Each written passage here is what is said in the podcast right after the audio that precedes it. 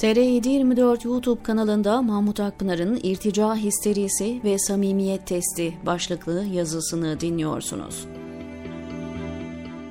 İrtica, Arapça reca kökünden geliyor. Geri dönmek, gericilik diye tanımlanabilir. Bu kavramın ülke gündemine girmesi, üzerindeki sis perdesi hala kaldırılamayan 31 Mart vakasına dayanır. Seküler, pozitivist, ulusalcı anlayışı temsil eden İttihat ve Terakki irticayı bu olayı mütakip kullanmış ve kontrolü eline almıştır.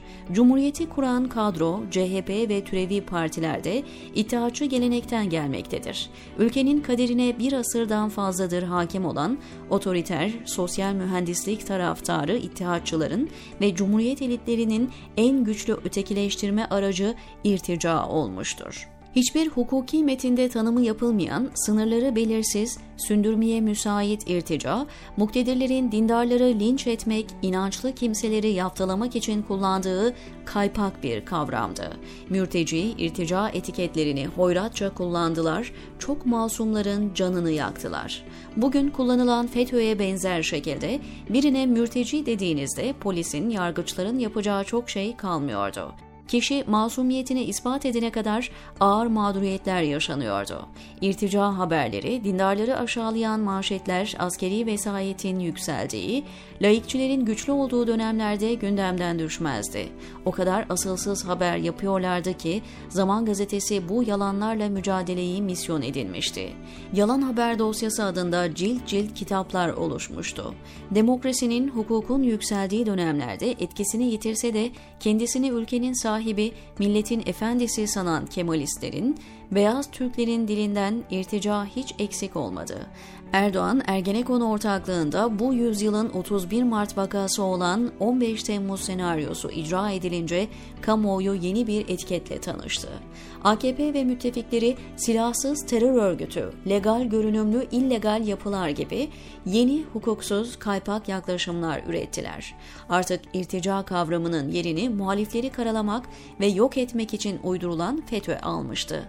Bunu öyle yoğun ve pervasız kullandılar ki FETÖ üzerinden yüzyılın insan kıyımını, kadro tasfiyesini, çökme işlemini yaptılar. İrtica gibi bu kavramda kaypaktı, belirsizdi, hukuk dışıydı. Epeydir cemaatler, tarikatler rahattı. Zira irtica rafa kalkmış, onun yerine başkalarının canını yaksa da kendilerine dokunmayan yeni bir etiket üretilmişti. İsmail Ağa cemaatinde yaşandığı iddia edilen çocuk yaşta evlilik, çocuğa taciz iddiaları gündemi kaplayana kadar irticayı pek duymuyorduk. FETÖ'yle hedeflenen maksada ulaşılmış olmalı ki seküler kesimler irticaya geri döndüler. Kapatılsın kampanyaları yapıldı, birikmiş irtica histerisi coştukça coştu. Eski günlerdeki gibi konu yine dindarları linç etmeye, dini değerleri aşağılamaya dönüştü. Ülke kısa sürede 28 Şubat atmosferine büründü. Anlaşılan FETÖ üzerinden yaşanan kıyımlar, hukuksuzluklar laikçileri kesmemiş, irtica üzerinden yeni kıyımlar, kapatmalar istiyorlar. 6 yaşındaki bir çocuğu nikahlamak, evlendirmek ne hukuki, ne İslami ne de insanidir. Hiçbir insaf ve vicdan bunu kabul etmez. Suçun şahsiliği ilkesine riayet ederek hangi toplumsal kesimde varsa bir defadan bir şey olmaz. Küçüğün rızası var demeksizin bu tür suçların üzerine gidilmeli. Erdemli, ahlaklı müminler yetiştirmesi beklenen tarikatların, tasavvuf ekollerinin misyonlarını tamamladıklarını bu dönemde çok da gerekli olmadıklarını düşünüyorum. Topluma hizmet üretmesi umulan bu yapıların siyasetle, iktidarla bu kadar iç içe olması yozlaştıklarının göstergesi. Ama dini veya değil, sosyal herhangi bir grubu, yapıyı güçlü ve hukuki delil olmaksızın kapatalım yaklaşımına karşıyım. Zira örgütlenme hakkına, temel özgürlüklere aykırıdır. Otoriter, baskıcı bir yaklaşımdır. Konunun en ilkesiz tarafı ise İslam düşmanlığının kadın hakları, çocuk hakları perdesiyle pazarlanmasıdır vardır. Başlarda bu iş dindar oyları konsolide etmeye yönelik Erdoğan'ın seçim öncesi manipülasyonu olabilir diye düşündüm. Lakin bilinen Kemalist seküler kişiler de topa giriyor ve konuyu topyekün lince dönüştürüyordu. Eğer mesele gerçekten çocuk haklarını ve kadın özgürlüğünü savunmaksa Benzer tepkiyi devletin kontrolündeki yetiştirme yurtlarında çok yaygın çocuk istismarlarına da vermelerini beklerdik. Herkes yıllardır bilir ki devlete emanet edilmiş kimsesiz kız çocukları fuhuş sektörüne, erkek çocukları mafyatik yapılara malzeme yapılır. Keza 7 yıldır AKP rejimi on binlerce masum kadını bebekleriyle birlikte hapislerde tutuyor.